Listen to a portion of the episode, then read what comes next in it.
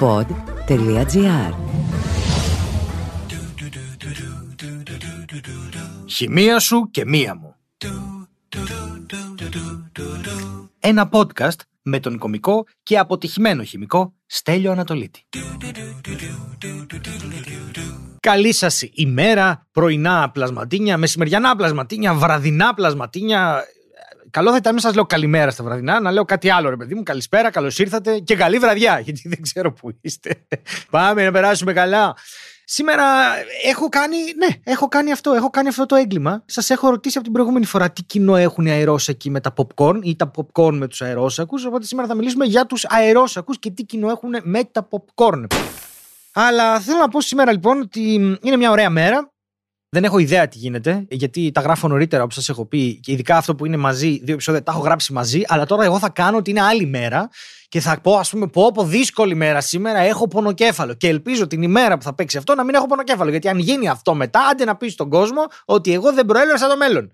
Και αυτό, και ξέρετε, μετά με παίρνουν τηλέφωνα και μου λένε ποια νούμερα να βάλω στο λότο και στο λαχείο και τι να κάνω και όλα αυτά. Οπότε εγώ δεν το θέλω αυτό στη ζωή μου. Απλώς σας προειδοποιώ τώρα ότι έτσι, αν έχει γίνει αυτό, δεν θα το μάθετε κιόλας. Πάμε λοιπόν τώρα σε όσα πλασματίνια είστε μέσα σε ένα όχημα, πάνω σε ένα όχημα, έξω από ένα όχημα, οτιδήποτε. Αναγνωρίζετε φυσικά ότι πλέον έχει μέσα σάκους από αέρα. Αερόσακους δηλαδή. Τι είναι αυτό το πράγμα τώρα; Αυτό το πράγμα λοιπόν γενικά έχει μια πολύ περίεργη ιστορία. Ε, η ιστορία του αερόσακου πάει πάρα πολύ πίσω στο 1919 γιατί ε, η πατέντα στο γραφείο του πατεντών των ΗΠΑ φυσικά κατατέθηκε από δύο γιατρούς στο Μπέρμιγχαμ. Ήταν δύο γιατροί. Οδοντίατροι συγκεκριμένα. Από το Μπέρμιγχαμ. Αυτοί λοιπόν οι γιατροί πήγανε και το καταθέσαν εκεί και λεγόταν Arthur Parrot και Harold Round. Καταθέσαν λοιπόν την πατέντα και αυτή εγκρίθηκε το 1920. Και η περιγραφή της πατέντας λέει ακριβώς στα αγγλικά For the covering of aeroplane and other vehicle parts. Δηλαδή θέλαν να καλύψουν το αεροπλάνο με αυτούς τους σάκους από αέρα. Και αυτό είναι γενικά κάτι το οποίο έχει υπάρξει. Δηλαδή έχουν σκεφτεί όταν πέφτουν τα αεροπλάνα στις πολύ σπάνιες περιπτώσεις που γίνεται αυτό να αποκόπτονται τα φτερά και να μένει μόνο η άτρακτος αυτό το πράγμα και να γεμίζει με αέρα και όπου πέφτει να επιπλέει και τέλος πάντων να απορροφάει την κρούση. Αυτά ήταν πολύ ωραία όλα το 1920 που δεν πετούσαν πολλά αεροπλάνα αλλά μετά κατάλαβαν ότι όταν προσπαθείς να συγκρουστείς με ένα ουράνιο σώμα δεν θα σε σώσει ούτε ο αερόσακος ούτε τίποτα. Οπότε είπαν εντάξει, ας βάλουμε αλεξίπτωτα. Οπότε προσπαθούν τώρα να φτιάξουν πράγματα με αλεξίπτωτα. Αλλά οι άνθρωποι γενικώς ξέρουν, ρε παιδί μου, ότι ο αέρας, επειδή μπορεί να συμπιεστεί και δεν είναι έτσι στερεό, είναι καλό να σε περιβάλλει. Μάλιστα, είναι καλό να σε περιβάλλει για διάφορους λόγους. Για παράδειγμα, στα πουλιά, όταν τα πουλιά κάνουν και φουσκώνουν, ή οι γάτες, όταν γίνονται πάρα πολύ, γίνονται σαν μπάλες, μικραίνουν τον όγκο τους και αυξάνουν πάρα πολύ τον όγκο του τριχώματος. Το ίδιο κάνουν με το φτέρωμα τα πουλιά, μικραίνουν πάρα πολύ τον όγκο τους και γίνονται μια μπάλα από φτερά.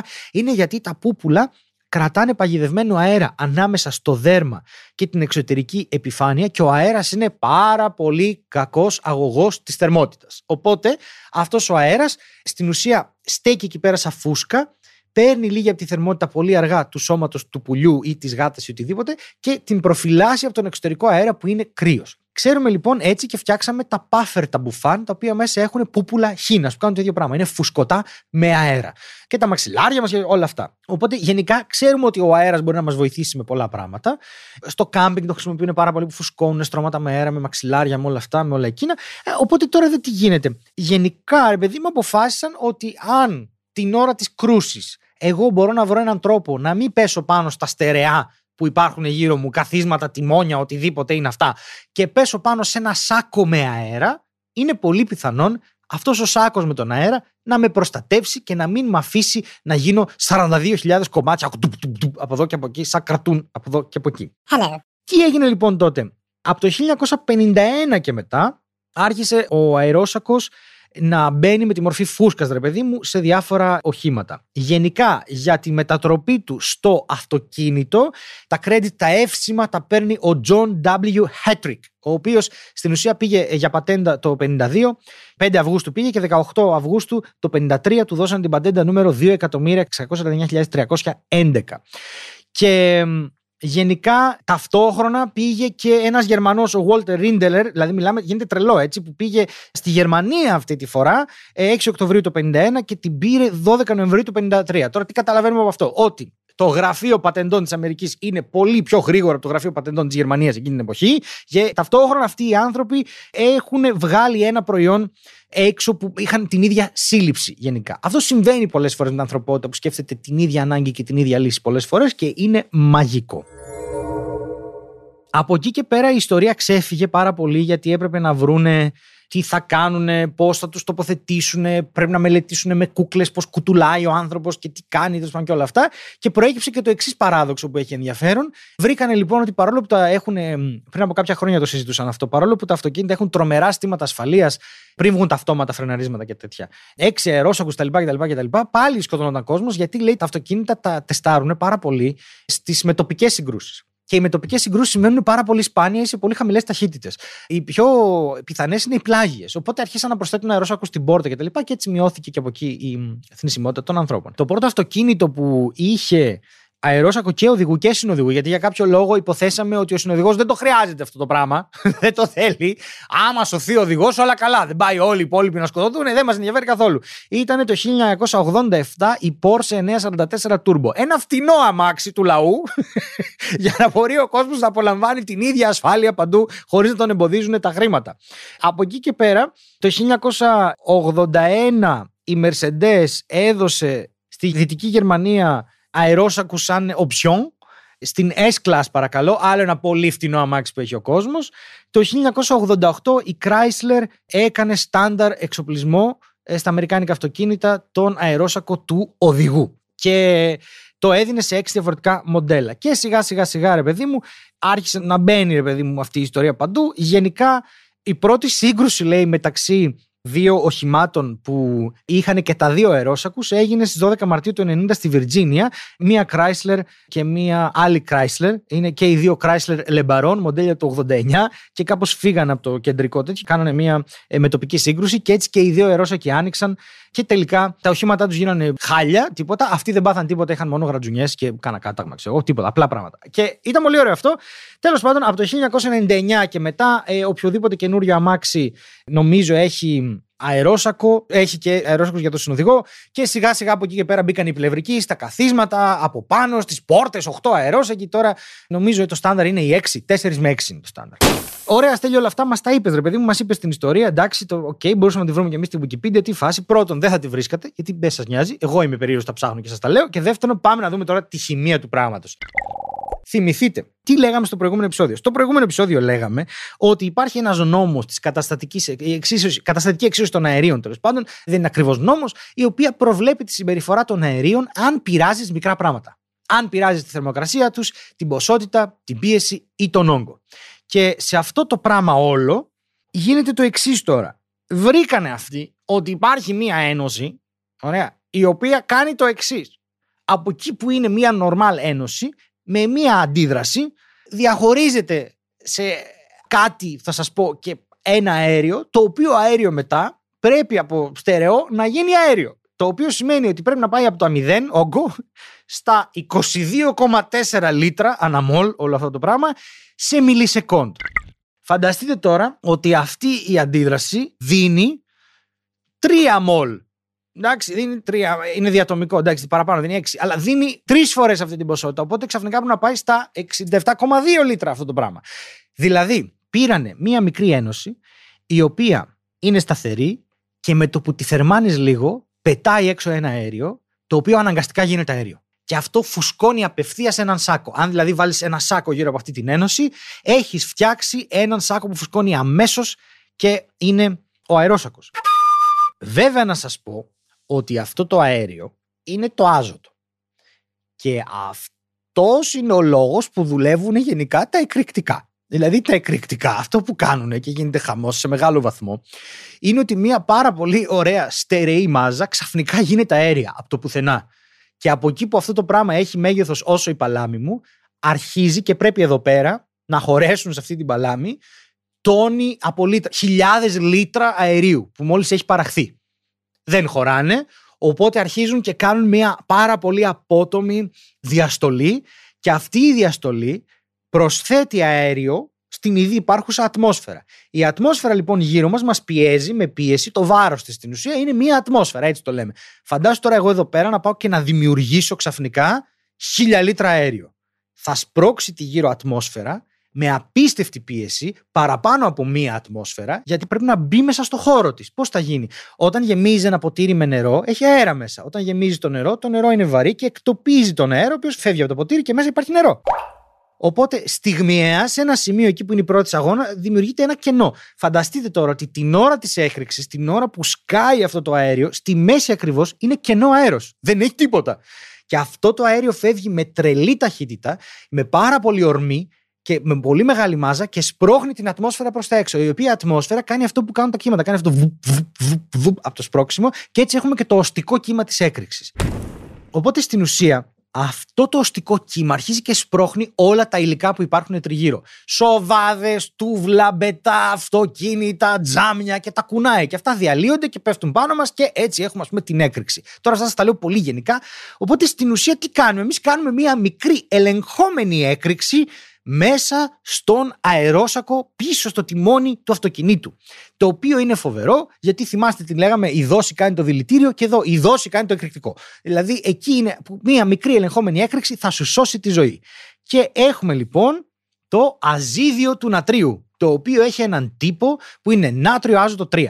Αυτό λοιπόν το αζίδιο του νατρίου είναι αρκετά σταθερό. Με το που το θερμάνεις όμως δεν την παλεύει δεν την παλεύει καθόλου και διασπάται σε νάτριο και άζωτο και αν φτιάξεις αυτήν την εξίσωση σου λέει ότι για κάθε 2 μολ αζιδίου του νατρίου προκύπτουν 2 μολ νατρίου και 3 μολ διατομικού αζότου. Και αυτό το πράγμα είναι πάρα πολύ. Είναι πάρα πολύ. Είναι πάρα πολύ αέριο. Και αυτό το πράγμα σκάει ελεγχόμενα μέσα στο σάκο, ο οποίος είναι ραμμένος πολύ σωστά με συγκεκριμένο ύφασμα κτλ. Φουσκώνει και εμείς πέφτουμε πάνω στο σάκο και πέφτουμε πάνω σε έναν αέρα. Όταν πέφτεις πάνω σε έναν αερόσακο, είναι σαν να μπουνιά στα μούτρα. Δεν είναι αυτό το πράγμα ήρεμο ή όμορφο. Δεν πέφτεις πάνω σε ένα μαξιλάρι, που και σε ένα μαξιλάρι να πέσετε, δοκιμάζετε να πέσετε κατά κόρυφα έτσι. θα πονέσετε. Αλλά το να πέσεις πάνω στο αέρα με το να πέσεις πάνω στο τιμόνι, το οποίο είναι μέταλλα και τέτοια, νομίζω δεν έχει καμία σχέση. Σίγουρα προτιμούμε να πέσουμε πάνω σε αέρα και να φάμε ένα μπουκέτο στα μούτρα, αντί να πάρουμε το κεφάλι μας παραμάσχαλα και να πάμε σαν τον. Ε, θα έκανα αστείο τώρα, δεν, είναι, δεν κάνει. Σαν τον Ιωάννη του Βαπτιστή θα έλεγα. Λάθος αστείο, δεν το λέω αυτό. Τώρα δεν είναι. Θα το κόψουμε αυτό. Εντάξει. Αν πάτε τώρα με το κεφάλι παραμάσχαλα να ζητήσετε τα ρέστα. Εντάξει, δεν έχει. Θυμάστε στη Μουλάν που είχε ένας από τους προστάτες είχε το κεφάλι του και το πήγαινε όπου ήθελε. Αυτό θα κάνετε. Λοιπόν, τώρα 130 γραμμάρια αζιδίου του νατρίου παράγουν 67 λίτρα αζότου. Τώρα, τα 130 γραμμάρια δεν είναι τίποτα, έτσι είναι ένα μικρό σακουλάκι. Οπότε φανταστείτε από αυτό βγαίνουν 67 λίτρα. 67 λίτρα νερό για να σκεφτείτε τον όγκο, σκεφτείτε 67 μπουκάλια γάλα. Ή σκεφτείτε 134 μικρά μπουκαλάκια νερό. Πάνω κάτω, σκεφτείτε όλο αυτό το αέριο που πάει. Και με αυτά τα 67 λίτρα φουσκώνουν ρε παιδί μου αυτόν τον αερόσακο και έτσι μπορούμε να προστατευτούμε. Τώρα, αυτό όπως είδατε γίνεται με μια απλή θέρμανση. Δεν χρειάζεται. Όμως, κάτσε ρε φίλε, έχει φωτιά μέσα στον αερόσακο. Πώς το θερμαίνουμε; Εδώ είναι λοιπόν. Δεν είναι μόνο αυτή η χημεία. Προσέξτε τώρα. Επειδή αυτό σας είπα ότι αφήνει έξω νάτριο, το νάτριο αντιδρά με την υγρασία της ατμόσφαιρας και αναφλέγεται. Είναι ένα πάρα πολύ όμορφο μέταλλο, αλκαλί μέταλλο, το οποίο αντιδρά πάρα πολύ, ρε παιδί μου, γιατί θέλει να κάνει υδροξίδιο του νατρίου το οποίο είναι αυτό που ρίχνουμε καμιά φορά στις λεκάνες για να ξεβουλώσουν το γνωστό του μποφλό. Αυτό. Λοιπόν, οπότε αυτό το καυστικό νάτριο μετά δεν πρέπει να παραχθεί, γιατί αν παραχθεί θα αρχίσει να τρώει τα μέταλλα. Δεν, είναι, δεν, δεν καταλαβαίνει τίποτα αυτό. Αρχίζει και τρώει ό,τι βρει μπροστά του. Οπότε τι γίνεται, εκεί πέρα Α, φανταστείτε κιόλας να σας ψεκάσουν έτσι όπως σκάει ο αερόσακος, να πέσει και στα μάτια στο υδροξίδιο του νατρίου που είναι τόσο καυστικό και να πάρει τα μάτια σου και στο χέρι να αρχίσει να πέσει πινκ-πονγκ με τα μάτια σου. Δεν έχει κανένα νόημα αυτό το πράγμα. Οπότε τι κάνουν τώρα αυτοί, βάζουν μέσα κάποια άλλα χημικά τα οποία αντιδράνε με το νάτριο και το κάνουν αλάτι, ας πούμε, ή το κάνουν ξέρεις, λίγο πιο ακίνδυνο αυτό το πράγμα. Τώρα, αυτό λοιπόν που βοηθάει τον αερόσακο είναι ότι μέσα στο αμάξι έχει ειδικούς σένσορες, ειδικούς αισθητήρες, οι οποίοι αισθητήρες τι κάνουν; Με το που καταλάβουν ότι γίνεται μια κρούση, είτε επειδή τσαλακώνονται, είτε επειδή γίνεται μια απότομη επιβράδυνση και έχουν μέσα έναν αισθητήρα επιβράδυνσης, είτε, είτε, είτε, είτε, στέλνουν ένα ηλεκτρικό σήμα, στέλνουν volt κανονικά, ρε παιδί μου, στο κουτάκι το οποίο έχει μέσα το αζίδιο του νατρίου. Και αυτό το ηλεκτρικό σήμα αναφλέγει μία ένωση που είναι σαν μπαρούτι, ας πούμε. Λέγεται igniter compound, είναι η ουσία ανάφλεξης. Και αυτή η ουσία ανάφλεξης μετά αρχίζει να καίει το αζίδιο του νατρίου και το αζίδιο του νατρίου αρχίζει και βγάζει το άζωτο και έτσι φουσκώνει ο αερόσακος. Πόσο γρήγορα γίνονται τώρα αυτά; Σε 30 μιλισεκόντ. σε 30 χιλιοστά του δευτερολέπτου. Wow. 0,03 δευτερόλεπτα. Και με το που γίνει το ατύχημα, ο οδηγός προσκρούει στο τιμόνι στα 50 μιλισεκόντ. Στα 50 μίλι δευτερόλεπτα. Άρα όλο αυτό το σώσιμο της ζωής γίνεται στα 20 ms. Όπου τα 20 ms, δεν ξέρω πώς μπορείτε να πειραματιστείτε τώρα με αυτό εσείς, είναι κοντά στην αντιληπτική ικανότητα του αυτιού μας. Αν βάλετε, ας πούμε, τη φωνή σας σε ένα μικρόφωνο και έχετε ανεχολύπτη απέναντι όπως εγώ καλή ώρα τώρα και του πείτε ανέβασε μου λίγο το lag, lag θα το λέτε οι gamers, το latency το λένε εδώ οι ηχολήπτες, σιγά σιγά θα αρχίσουν να ακούω τη φωνή μου διπλή και θα μπερδεύομαι. Θα ακούω τη φωνή μου λίγο αργότερα από όταν μιλάω και δεν θα μπορώ να μιλήσω. Θα βγάζω ήχο και θα ακούω άλλο πράγμα στα ακουστικά μου. Και αυτό θα με μπερδεύει. Μετά τα 25-30 μιλισεκόντα αρχίζει και καταλαβαίνει ο άνθρωπος αυτή την καθυστέρηση. Σκεφτείτε πόσο γρήγορα γίνεται αυτό. Σε 30 φουσκώνει και σε 50 πέφτουμε. Αυτά τα 20 είναι το όριο της αντιληπτικής μας ικανότητας για κάποια πράγματα και είναι αρκετά για να μας σώσουν τη ζωή. Γι' αυτό λέμε στην οδήγηση, μην πίνεις, γιατί σου λέει ο άλλος ότι για να πας με το που πιει ένα ποτό ή δύο ποτά είσαι κοντά στο όριο, για να πάει το πόδι σου από το φρένο στον γκάζι αργείς ένα δευτερόλεπτο. Και σου λέει να υπολογίσεις ότι από την ώρα που βλέπεις το κακό να γίνεται και προσπαθείς να πατήσεις φρενό, περνάει ένα δευτερόλεπτο. Όταν πηγαίνεις ένα δευτερόλεπτο να κουνήσεις το πόδι σου, που είναι λίγο λιγότερο, αλλά σου λέει να υπολογίζεις παραπάνω για λόγους ασφάλειας, και πηγαίνεις με 50 χιλιόμετρα, έχεις κάνει ήδη 15 μέτρα. Και σκέψου ότι αυτό το πράγμα ανοίγει σε 30 μιλισεκόντ. Μιλάμε για χιλιοστά του δευτερολέπτου και εσύ αντιδράς σε ένα δευτερόλεπτο. Οπότε σου λέει κάθε φορά που πίνεις, προσθέτεις και ένα δευτερόλεπτο στην αντίδρασή σου. Δηλαδή έχουμε κάνει ως ανθρωπότητα τα πάντα για να αυξήσουμε την ασφάλεια. Ζώνες με τρία σημεία που η Volvo τα έδωσε χωρίς πατέντα για να είναι όλοι ασφαλείς, ας πούμε. Τους αερόσακους, όλα αυτά τα πράγματα τα έχουμε φτιάξει να λειτουργούν σε χιλιοστά του δευτερολέπτου για να πας εσύ μετά πρωτοχρονιάτικα, κατεβάζεις 15 μπύρες για να πεις και να πάω σκοτώσεις πέντε άτομα. Σταματήστε ρε να πίνετε όταν οδηγάτε. Σταματ... Για... Γιατί φωνάζω τώρα, γιατί με εκνευρίζετε γι' αυτό. Γιατί για αυτό δεν μπορώ. Θα... Εκεί το πήγαινε αυτό το επεισόδιο. Τέλος πάντων, μην κάνετε βλακίες. Εδώ η επιστήμη προσπαθεί να σας προστατεύσει. Φουλ. Σταματήστε να κάνετε βλακίες. Άιντε. Okay. Αυτά θέλω να πω τώρα εγώ. Άρα, παιδιά μου, για να συνοψίζουμε, ποια είναι η σχέση. Παιδιά μου, λες και είμαι στο χωριό εγώ και σας μαζεύω. Λοιπόν, πλασματίνια, αυτό μου αρέσει πιο πολύ. Παιδιά μου, τι διδακτικό τέτοιο ήταν αυτό τώρα. Πλασματίνια έχουμε και λέμε. Τι κοινό έχουν λοιπόν τα popcorn με τους αερόσακους; Αναγκαστικά, ο τρόπος που παράγονται και τα δύο μας θυμίζει και θα πρέπει να μας θυμίζει από εδώ και πέρα την καταστατική εξίσωση των αερίων. Γκέι Λουσάκ. Και είναι μια πολύ ωραία εξίσωση που την θυμόμαστε με το μνημονικό κόλπο πάβε να ρωτάς, όπου το ίσον μπαίνει μετά το πάβε και είναι π επί β ίσον με νη επί r επί ταφ, που σημαίνει ότι αυτά τα δύο γινόμενα είναι μεταξύ τους ίσα. Άρα η πίεση με τον όγκο το γινόμενό τους είναι ίσο με την ποσότητα επί μία σταθερά επί τη θερμοκρασία σε Kelvin. Τώρα, αυτό όλο το πράγμα Εντάξει. Σε Kelvin, αν έχεις το R σου είναι έτσι, αλλιώς αν αλλάξει πα σε Κελσίου πρέπει να αλλάξει το R και μετά πρέπει να σκεφτείς αν θα έχεις λίτρα. Τέλος πάντων, δεν έχει σημασία. Μην μείνουμε σε μονάδες. Γενικά τη θερμοκρασία τη μετράμε σε Kelvin. Εντάξει. Αυτό για το λέω για τους ψήρε εκεί έξω. Τα λέω απλοποιημένα γιατί έχω λόγο. Λοιπόν, οπότε τώρα, αυτά τα δύο πράγματα που τα μάθαμε στο Λύκειο και πολλοί από εσάς λέτε, Μα πού μας χρησιμεύουν όλοι. Αυτή είναι η ερώτηση που τη συχαίνουμε και εμένα πού μου χρησιμεύουν αυτά. Σε κάνουν πιο έξυπνο. Δεν χρειάζεται. Να, αυτό είναι. Είναι καλό πράγμα να είσαι έξυπνος. Γενικά στην Ελλάδα έχουμε ένα θέμα με αυτό. Τους έξυπνους γενικά τους θεωρούμε ότι είναι κακό πράγμα, είναι λίγο ηλίθιο, τους παραγωνίζουμε. Γενικά έχουμε έτσι. Είναι, η εξυπνάδα δηλαδή στην Ελλάδα δεν είναι κάτι που το χαιρόμαστε γενικά. Χαιρόμαστε την ηλικιότητα και τη βλακεία. Εντάξει, θα κάνουμε οποιονδήποτε διάσημο αρκεί να είναι βλάκας. Δεν χρειάζεται να είναι έξυπνος. Και το αγαπημένο μου επίσης είναι ότι πολλές φορές λέμε έξυπνους ανθρώπους οι οποίοι εμφανώς δεν είναι έξυπνοι, απλά έχουν διαβάσει δύο βιβλία παραπάνω. Εντάξει, οπότε γενικά, επειδή έχουμε ένα θέμα στην Ελλάδα με αυτό το πράγμα και είναι πολύ εκνευριστικό, να πούμε λοιπόν το εξής. Πού μου χρησιμεύουν αυτά, σε κάνουν πιο έξυπνο. Τελεία. Δεν χρειάζεται να πας να φτιάχνεις αερόσακους για να καταλαβαίνεις πώς δουλεύουν. Γι' αυτό και ακούτε αυτό το podcast. Γιατί γουστάρετε να μαθαίνετε πράγματα. Γιατί η ανθρωπότητα είναι περίεργη και θέλει να μαθαίνει πράγματα. Θέλει να γίνεται συνέχεια πιο έξυπνη. Και μπράβο σας το κάνετε αυτό, γιατί παιδιά, η περιέργεια είναι που μας πηγαίνει μπροστά. Μάθαμε τώρα εμείς για το PV ίσον νη επί R επιτά, που τι μας λέει, μας λέει ότι ο όγκος και η πίεση εξαρτώνται απόλυτα από τη θερμοκρασία και την ποσότητα του αερίου. Οπότε, Αφού έχετε μάθει λοιπόν αυτό το ωραίο πράγμα, μπορείτε να μου στείλετε απορίες, γιατί είστε περίεργα όντα και θέλετε να μαθαίνετε πράγματα και να κάτσω μετά εγώ να τα βρω. Γιατί, παιδιά, μην ξεχνάτε ότι η επιστήμη τελειώνει όταν τελειώσουν οι ερωτήσεις, όχι όταν τελειώσουν οι απαντήσεις. Καλή σας ημέρα. Ή βράδυ.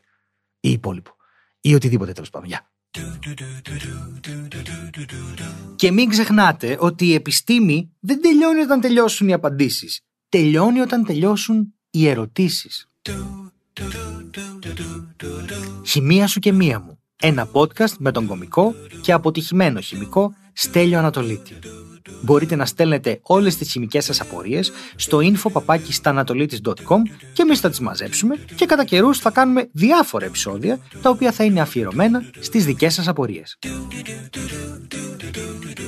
Χημεία σου και μία μου. Μια παραγωγή του pod.gr. Αναζητήστε τα podcast που σας ενδιαφέρουν στο pod.gr, Apple Podcasts, Google Podcasts και σε όποια άλλη εφαρμογή ακούτε podcast από το κινητό σας.